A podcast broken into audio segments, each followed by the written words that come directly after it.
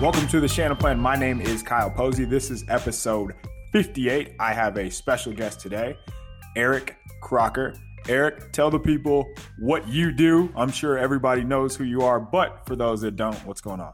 Oh, yeah, man. I'm the co-host of Locked On 49ers, daily 49ers podcast. We record 5 days a week.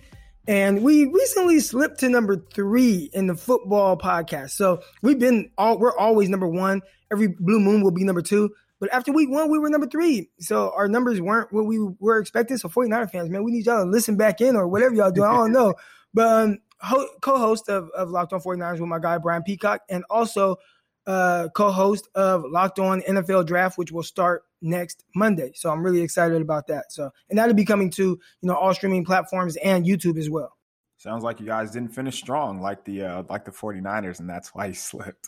Okay. So today we're going to talk about defense, and defense only, mainly the secondary. So first, let's talk about what we saw on the field. We don't have to talk about Jason Verrett because it's a sore subject and everybody knows, it's just painful to see that. It was tough. The hardest part was seeing him walk off the field because he knew. That wasn't even the hardest part for me. I mean, because guys get hurt and that comes with football. But for me, it's just kind of really knowing the adversity that he's had to fight through and battle through for the last 4 or 5 years and finally kind of like look like he's gotten back on track last year, being able to finish off the year and play extremely well. And the expectations that fans, myself, the team had on him heading into this year, and for it to be all gone in week 1. I think that was the toughest thing for me, just understanding like the mental aspect of that and how hard that probably has to be on him. Like, I felt like crying with him. That was tough. And not even because of the 49ers, just because of him and what it meant like as a man and, how he, supports his family. Yeah, man, it sucks. So for those that don't know, I covered the Chargers from 2014 to 2017. So I've been everywhere that Jason Verrett's been. The first time that I saw him was his rookie season. In 2015, he was unreal. Everything that we've seen last year is exactly how Verrett's been his entire career. So to see him come back from, I believe it was like 4 season-ending knee surgeries and still fight through it, it's painful, man. But the 49ers have other players that we need to talk about. So one of them, Deommodore Lenoir. The other, Dontae Johnson. We have Ambry Thomas. We have a bunch of guys who we need to talk about. But I want to talk about the safeties, and I want to talk about Jaquiski Tartt because, to me, he was one of the top 3 players on the 49ers defense. He was incredible.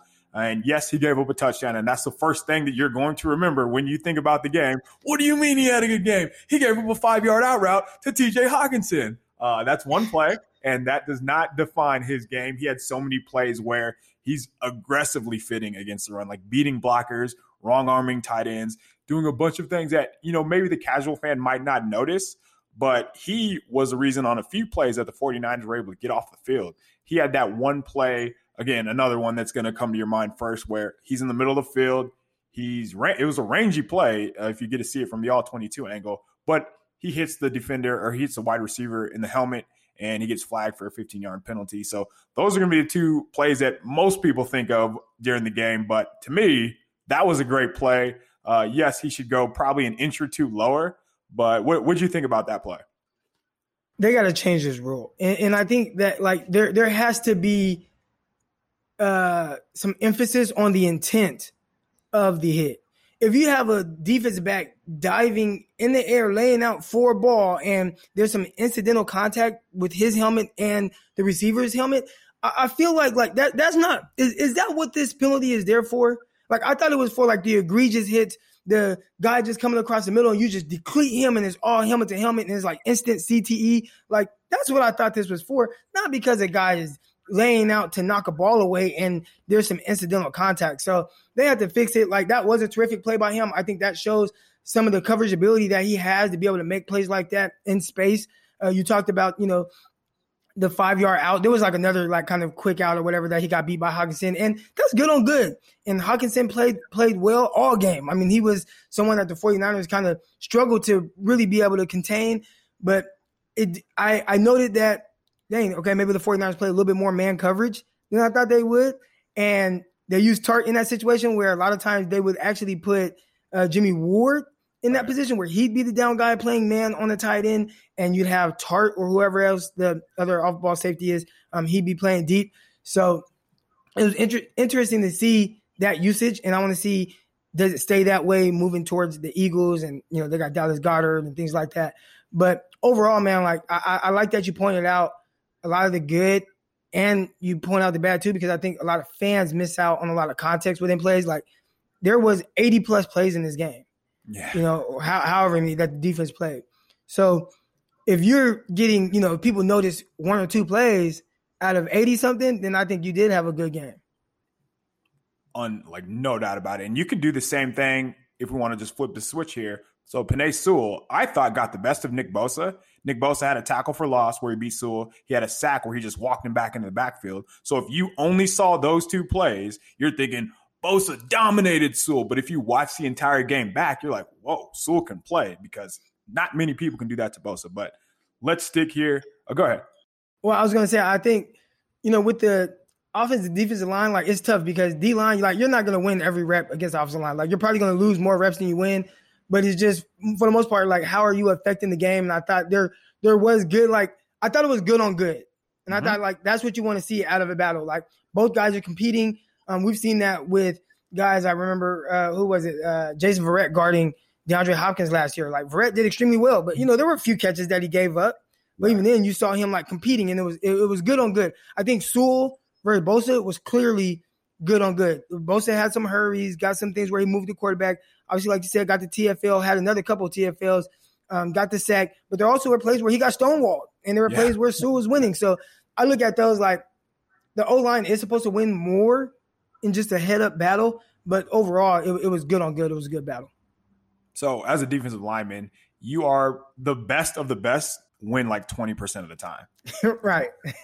So just think about that, the context. You're winning 1 out of 5 times. You are elite. So, yeah, good for Bosa in that regard. So let's get back to the secondary. Wednesday, Manuel Moseley still not practicing, still has a knee injury. That is no bueno because obviously Jason Verrett's not there. And that means opposite of Deommodore Lenoir, let's assume he starts for now just because he's been out there pretty much all during training camp.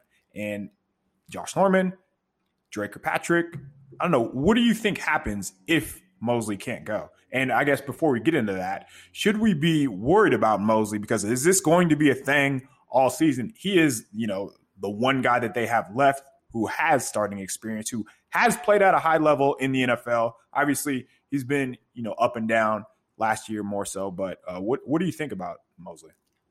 First, I want to address one thing before we really get started, like the cornerback depth. And I listened to y'all podcast, so I heard Rob's viewpoint on this and other people. It's tough to really have deep depth. You know what I'm saying? But I always try to look at like, what is the coaching staff thinking? So a couple years ago, most people were like, 49ers need to draft a cornerback. I'm like, dude, they're not going to draft a cornerback. Like, yes, they are. They need to draft a cornerback. Like all these guys are old. And I'm like, look at the situation that the 49ers are in. All right. You look, they had Richard Sherman, They had Akhello Witherspoon, and it's like, well, I'm good with these guys starting. Then they also had Manuel Moseley, and with him and Spoon, it was like kind of a battle for who is going to be the one that actually ends up starting. And then you have Jason Verrett, who was like, you know, a veteran, and then, you know, obviously other guys like Dontae Johnson and stuff. But you look at that situation, it's like, well, do I draft a cornerback high that's going to come in? Is he going to play over Richard Sherman? Probably not. Is this high draft pick going to play over Akhello Witherspoon and Manuel Moseley right now that you actually just went to a Super Bowl with, and you know that these guys can both play well in stretches? Probably not, right? Because if he doesn't beat those guys out, then what? You know, you just got this high draft pick just sitting on the bench, and that's typically never ideal. So I understood them really not going all in to draft a corner at that spot that year. Heading into this year, this was definitely – a situation where the 49ers definitely could address a cornerback even high if they would like to. But I'm trying to look at it from their perspective. And they looking at it like, we have Jason Verrett. We have Manuel Moseley. We are good with these guys starting. Like, we're good with them starting. But we definitely need to start kind of getting an influx of young talent at the cornerback position. So what do? They go out. They draft Ambry Thomas, who a lot of people thought would go higher if he actually played last season. You know, he was a guy that tested well. He has decent size, movement, skill, ability, and things like that. It's like, you know what? We'll see what happens with this guy. This is a highly talented guy. Let's see how it works out. He opted out for the season. But you get him because you feel like, you know what? There's no rush to bring a third string guy or third round guy on right now and have him have to play over a Moseley or over a Jason Verrett. He can learn at his own pace or whatever.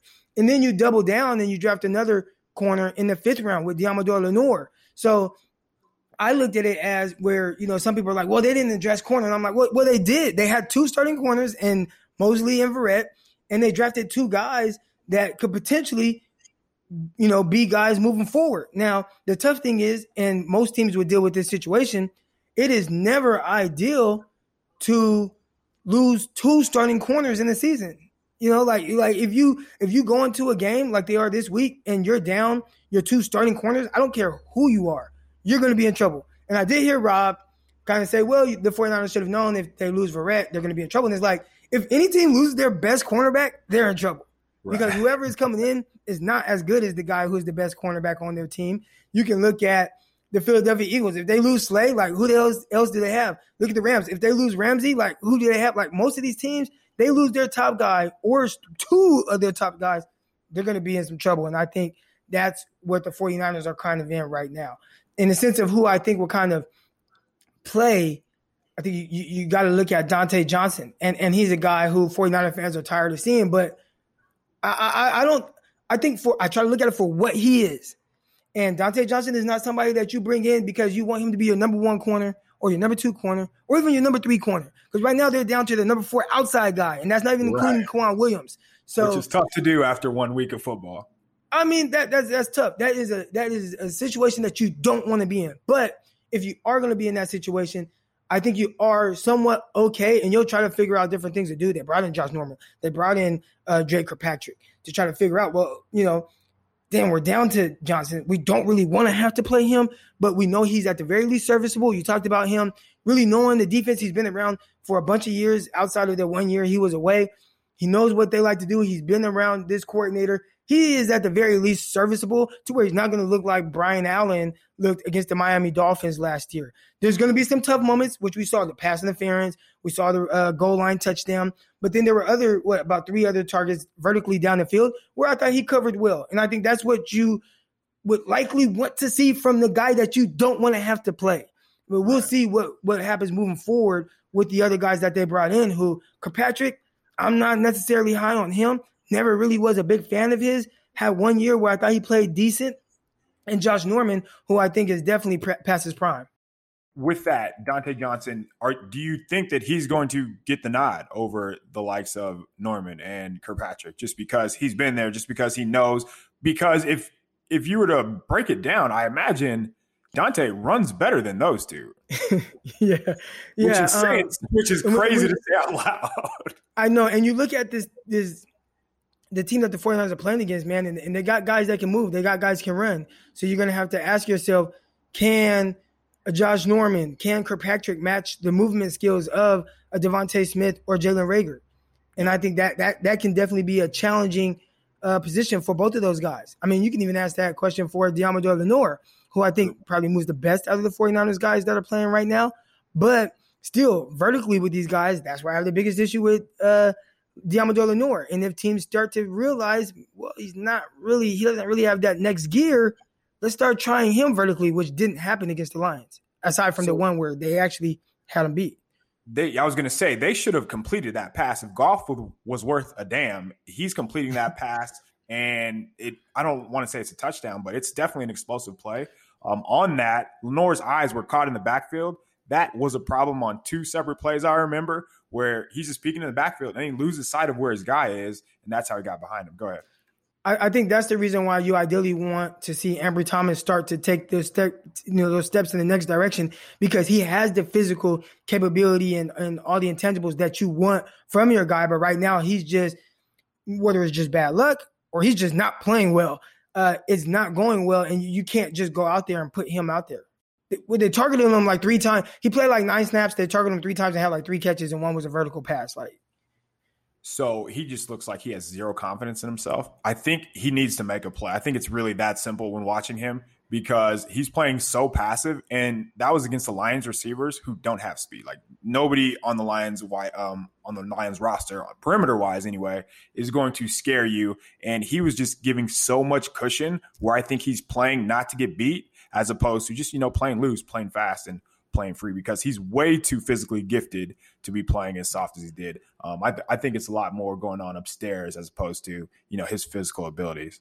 Yeah, and a lot of times with cornerbacks, and I talked about it on the Locked On podcast, that's the transition that is the toughest for guys. And we can talk about all this athletic ability that Ambry Thomas has, but if you're thinking too much in your mind on what it is that you're being asked to do, you're going to get in trouble. You're going to play slow. You know, I remember being with the New York Jets and, being at cornerback, and when I was in college, it was simple. It got cover one, cover two, cover three, whatever. And we had very simple adjustments. The Jets, it was, you know, they introduced fire zones to me. I never heard of a fire zone defense, but now you got fire zone coverage. So I got fire zone three, I got sky cover three in different ways. And it's like, well, if you're in fire zone and they're bunched up, you got two guys, then you have to do this. But if it's three guys, then it's this. But if you have three, then one guy motions over, then it changes this. But if it's a fire zone, if it's sky, it's different, even though they're both cover three and all these things. And you have to be able to recognize those things at the snap. So when you see guys, and I talked about it with the, I tweeted out about the Raiders versus the Ravens, where Raiders were doing so much pre-snap, like damn near every play, guys just moving. And I'm like, man, like I was like, kudos to the Raiders for doing that, because I know how much it changes things for a defense, for a cornerback, for the linebackers. Every time a guy motions, things change. If guy motions back, something changes. Do you have two receivers to your side in the back? Am I counting the back in my count? Am I not? Is the back to me? Is the back away? You know, I got two receivers, one got motion away, like all these things. And you have to be able to process those things extremely fast. And if you are Ambry Thomas, who was so used to just playing at the line of scrimmage every single snap at Michigan, this could be a challenge for him. Whereas opposed to Deommodore Lenoir, who played a little bit more versatile coverage at Oregon, he saw some different things. They asked him to do different things. He played off. He played different zones. He played man. He played press. So it might not be as big of a transition for Deommodore Lenoir as it is Ambry Thomas right now. No, and that's a really good point, just as far as, you know, being ahead of the curve with what you were asked to do in college, because you mentioned Michigan, like they're in your face every time. Oregon, that's not the case, and that's probably why Lenoir was on the field sooner. But he also played in the slot, and I don't think that that's his best position. I think he probably is a perimeter cornerback. What do you think about that? Who Ambry Thomas? Deommodore Lenoir? Yeah, I think he's better outside, which probably goes against what I initially thought when you just look at his testing numbers and which with what you would expect. But I think he's better with the sideline as his help is what I would say. I think he's better. So I remember a couple years ago, Kyle Shanahan was asked, like, what makes a receiver be able to play on the outside? And he was like, if you can threaten corners vertically and win down the field, however you win down the field, then you can be an outside receiver. When I look at Lenoir, it's what makes a guy have to be a slot corner. And I think some guys just can play it, but what forces a guy to kind of play there, and I think it's that lack of pure vertical speed that you'll face on the outside and guys really challenging vertically. And I'd say that's a question of mine with Lenoir, just based on how I've seen him cover guys vertically. He's done well. But I'm like, there's a lot of times where we saw against the Chiefs game, got challenged about 3 times vertically. Neither of the times he was getting his head around.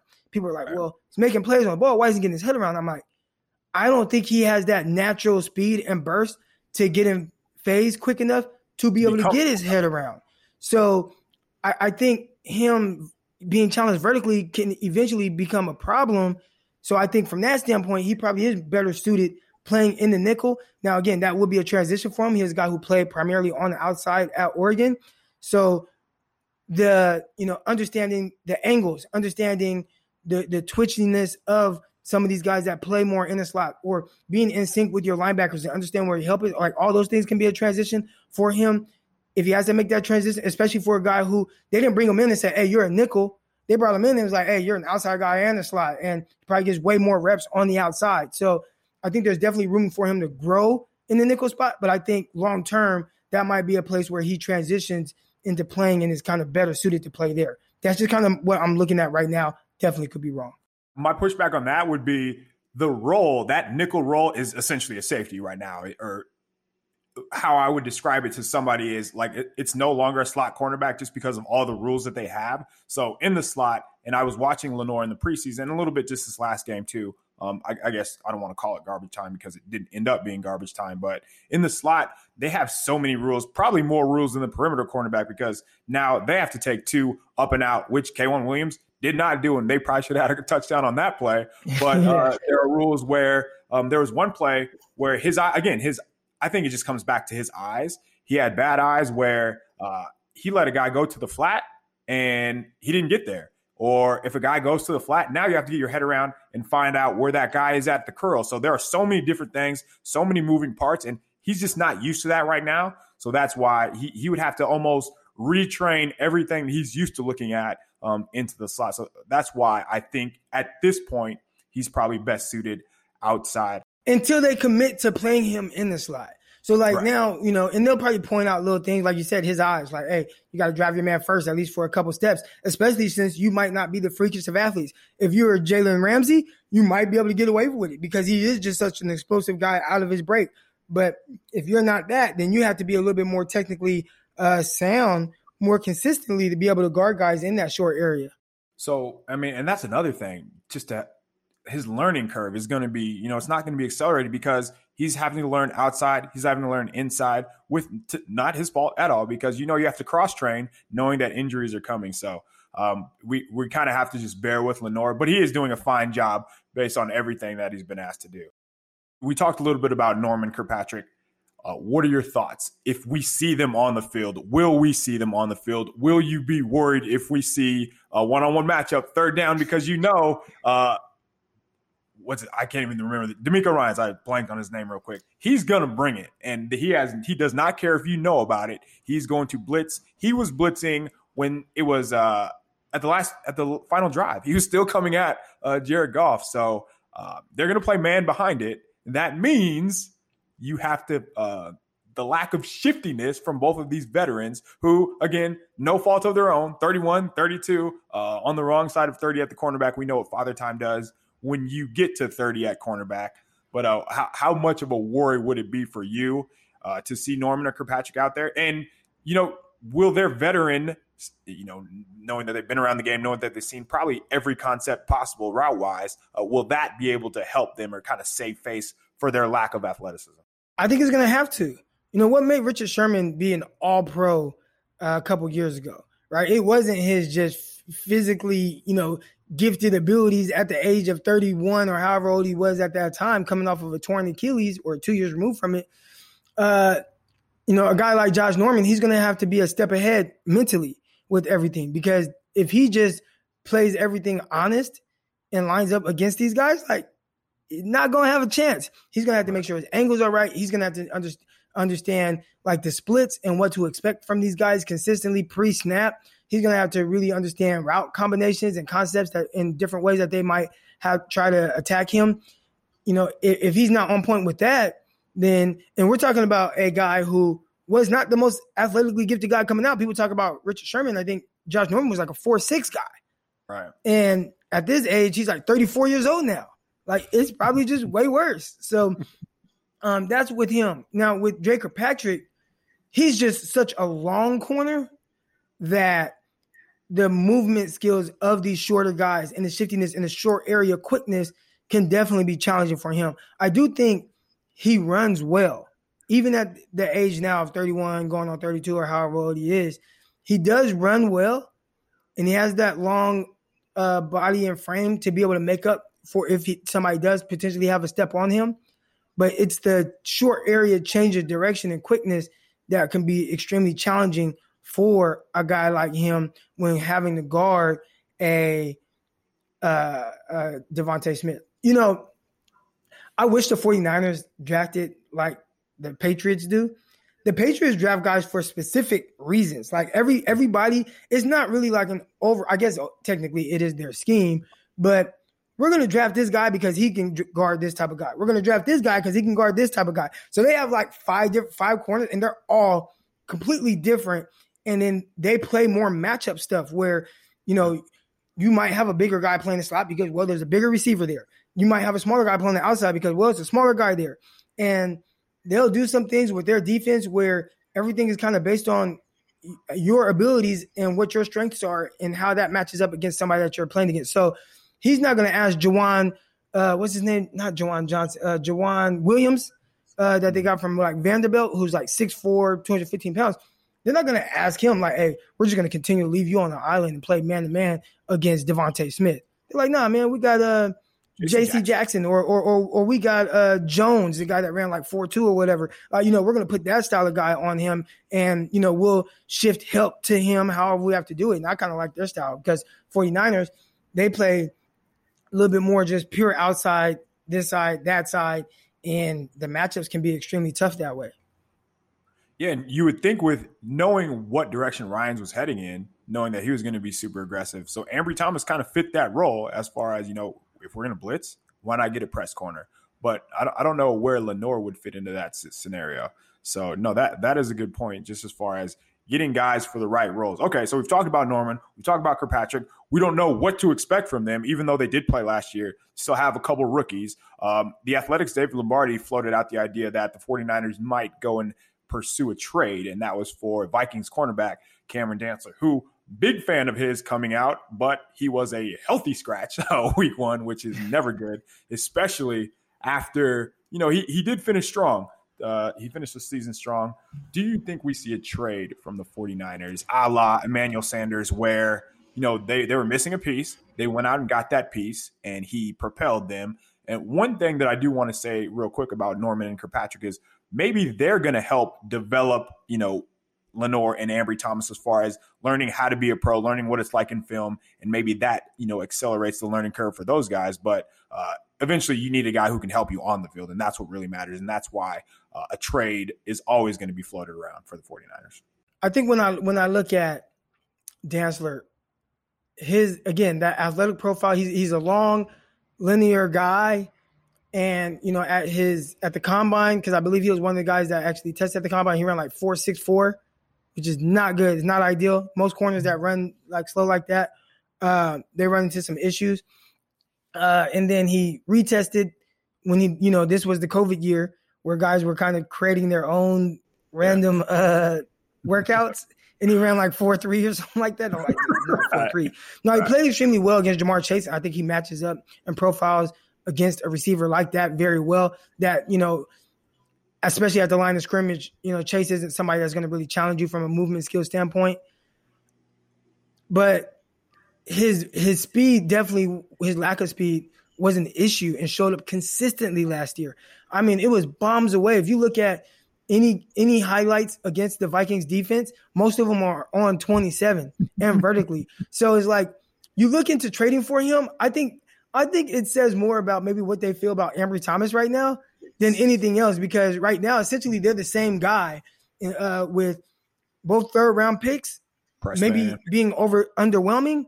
So are you going to trade your third-round pick that really hasn't even played a ton? I mean, we've seen Dantzler, but everything that you are seeing with Ambry Thomas, he's going through the same thing Dantzler went through last year, and Dantzler still doesn't even have the upside because he lacks the speed to even be able to eventually make up for that. Now, that's not to say he can't make any plays. He's a good athlete, and he has good ball skills, but he is a liability depending on how teams start attacking him.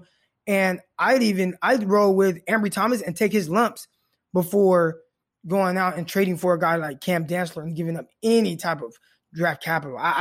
That would be equivalent to in whatever you give up for him, trading AJ Jenkins for Doug Baldwin, or not Baldwin. What was his name?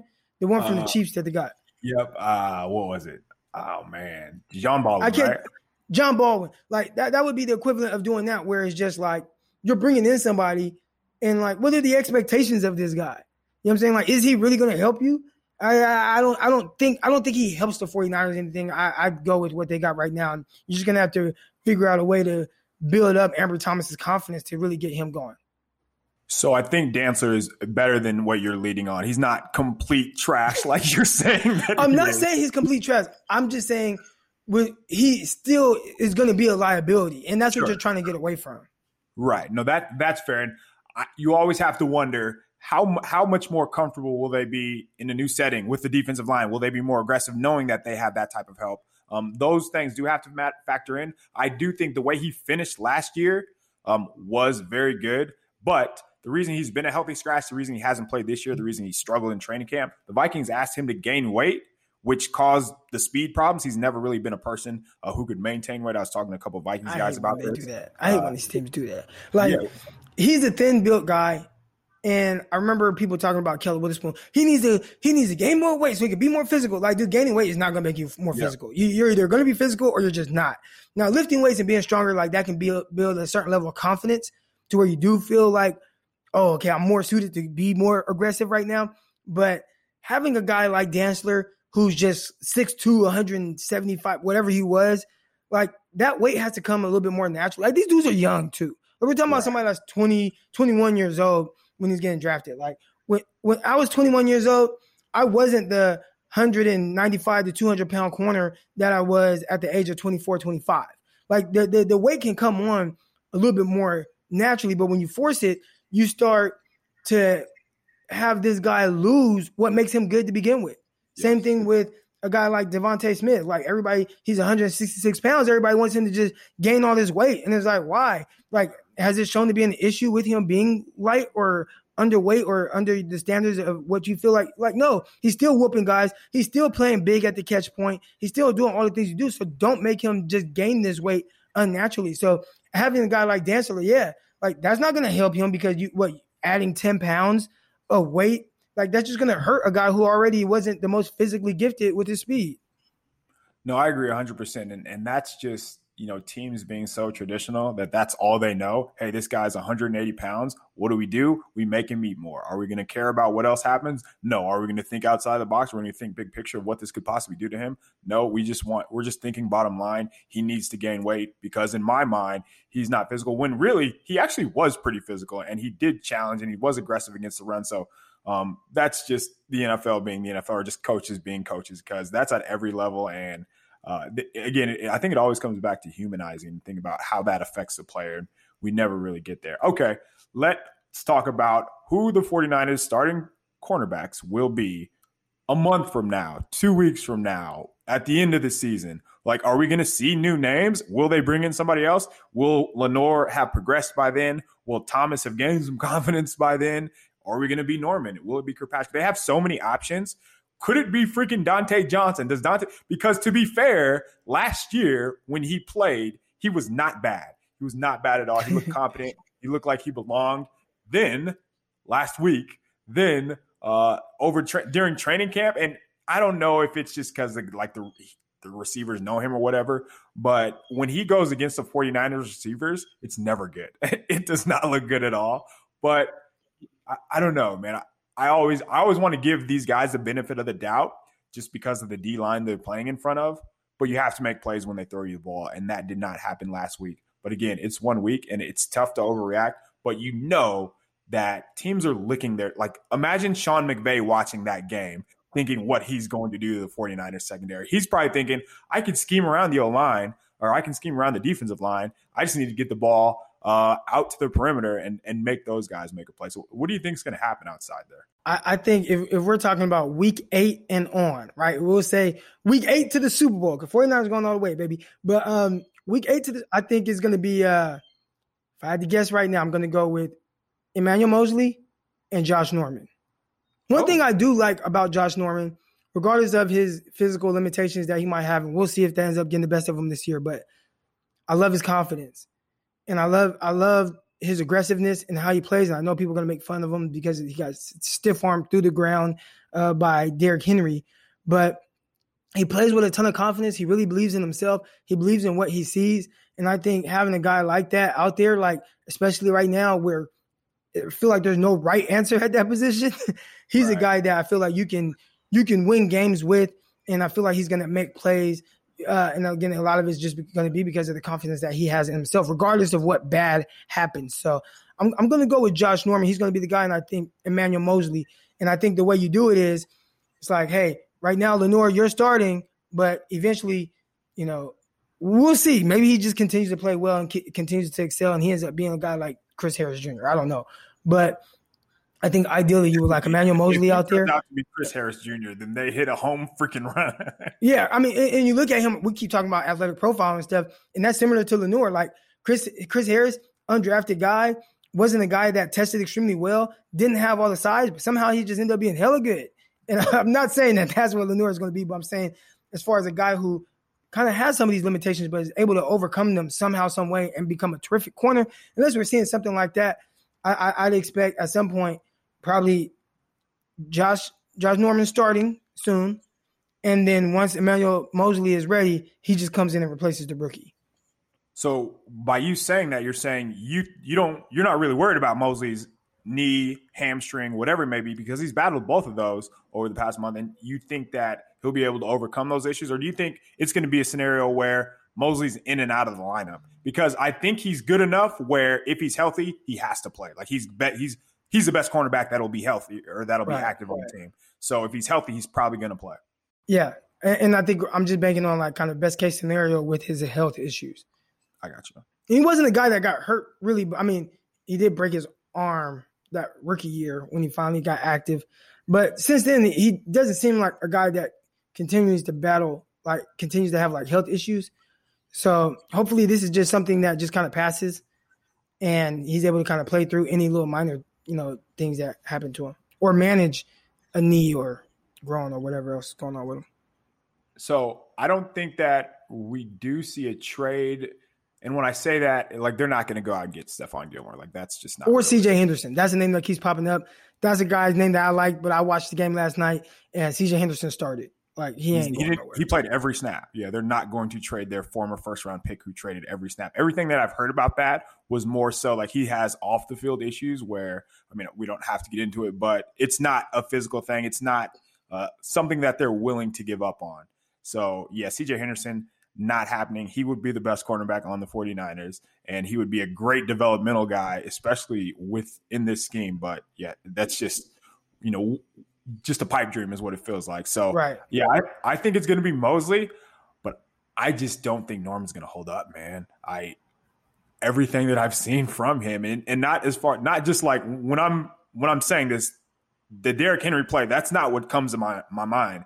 It's being able to cover guys, on 3rd and 7. It's being able to cover guys on 2nd and 10 where, he might not have the help. So I don't know that I could trust him without help. In this division, now, I know the receivers in this, like they have some dogs in this division, and the teams are not going to try to run the ball in the 49ers. Yeah, the Detroit Lions had success, but that was guys like Fred Warner just talked about. Guys are hopping out of their gap. Zach Kerr was getting bulldozed and washed down the line 6 yards. So that's not sustainable. I don't think that's going to be an issue where teams are going to try to attack the secondary. I think it's going to end up being Moseley, and for some reason, I think it's going to be Dre Kirkpatrick. I don't know why. But I just think like at the end of the day, his experience from last year, I don't think he played as poorly as Norman. I don't think he is going to be a guy that will get beaten deep to the extreme of Norman. And I think that the 49ers know the one way to score on them is to give up explosive plays. And as we saw last week, as we talked about a little bit, the limitations of Lenoir will probably come up to catch him. And again, that's not me talking down on him. That's not his fault. Like, DK Metcalf is going to run by him if they play Seattle. Like, that's just going to happen. So yeah. I think that we see Moseley and I think that we see Kirkpatrick. But I do want to know how this rotation works out because you don't just sign Norman to not play him, right? You don't just sign Kirkpatrick to not play him. So is it going to be like musical chairs at cornerback? Is it going to be, hey, you get a series here, you get a series here, and we're just going to roll with a hot hand? Or how do you think that plays out? I think you can figure out just who gives you the best chance to be successful out there. And, none of these guys are great like that, or they would not have been available. So you have to see who can grasp what it is that you're trying to do and who plays with the most confidence out there and who's able to do it. I will say, even Dre Kirkpatrick, he is a guy that's extremely confident as well. So whoever ends up coming out on top, I feel like you're going to be better suited. But I don't think there's like a press where it's just like, well, okay, we got to try this or try that. They'll figure out who looks the best in practice, who's grasping it, and, just different guys to get their chance. And again, and I kind of brought this up about the game, and I don't want to say there are a lot of overreactions. to the week one game, I would say that there were a lot of positives and then obviously like things that you would like to see the 49ers improve on, but the Super Bowl is not won in week one. So you have time to kind of figure out this cornerback situation. You know, it's not if you don't have it solved by, you know, week 12, when you're kind of going down the stretch of trying to really figure out your playoff run and stuff, then that's when you're going to be in trouble. But I think the 49ers front, along with, Ward and Tartt and Williams, I think they'll be good enough to kind of, I don't want to say mask a corner, but I don't think that one corner spot with the guys that they have on the roster right now will kill the 49ers and just make it to where, oh my gosh, the 49ers defense sucks so bad you just can't win or anything with the guys that are out there. I don't think we'll have that conversation. I do think we'll have the conversation of, dang, that guy is kind of a liability at times. Yeah, it's going to be tough to mask him or whoever the him is for the entire game. But no, you brought up a couple good points. The last play schedule is going to help this team a ton. Like, I also think their offense is going to be as good as we saw. I think because they're going to be able to score, 28, 30, 35 points a game, it's going to be tough for other teams to keep up with them. So while they may give up plays on defense, just keeping pace with the 49ers offense is going to be really tough. And I think that's why we said week 8 as far as figuring out. So if they haven't figured it out by the trade deadline, then maybe we might see a trade. But I think they can afford to kind of shuffle cornerbacks until then and see, what they have in a guy like Lenoir, what they have in a guy like Kirkpatrick or Norman. So it'll be fun, man. I don't know what to expect, and I think that's kind of what makes it so fun. What do you got? I will say this. We talked about CJ Henderson, and he started. He ain't for sale. But by the trade deadline, and if Jacksonville just continues to lose the way that they are, there is an opportunity for you to maybe start kind of picking guys off of their roster. At that point, if CJ Henderson is still having these kind of whatever's going on, and I've got some messages, somebody was like, man, he just don't want to be there and all type of other things. Like, if those things are still kind of going on, then there will be an opportunity to be able to get a guy like him on your roster. It is going to be one of those teams that are just doing bad, and you'll be able to kind of trade for a guy that can help you improve and solidify that spot. Ideally, you would like Ambry Thomas to be able to play and be confident by then, right? Right now, he's in an advantageous situation where you don't have to play him. You don't have to start him right now. He can kind of work through his issues, but at some point, the clock will start ticking for him. No, I agree 100%. Again, so here's who they got coming up. So they have the Eagles, DeVonta Smith, Jalen Reagor. They have the Packers, so Aaron Rodgers, Devontae Adams. They have the Seahawks, DK Metcalf, Tyler Lockett. They have the Cardinals, A.J. Green, now Rondale Moore, and, of course, DeAndre Hopkins.